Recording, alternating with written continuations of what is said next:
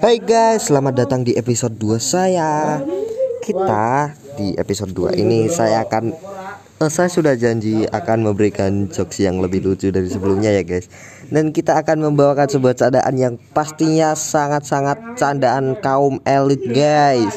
Kaum-kaum cicit dan kaum-kaum lainnya pasti akan mendengarkannya dengan tertawa terbahak-bahak guys.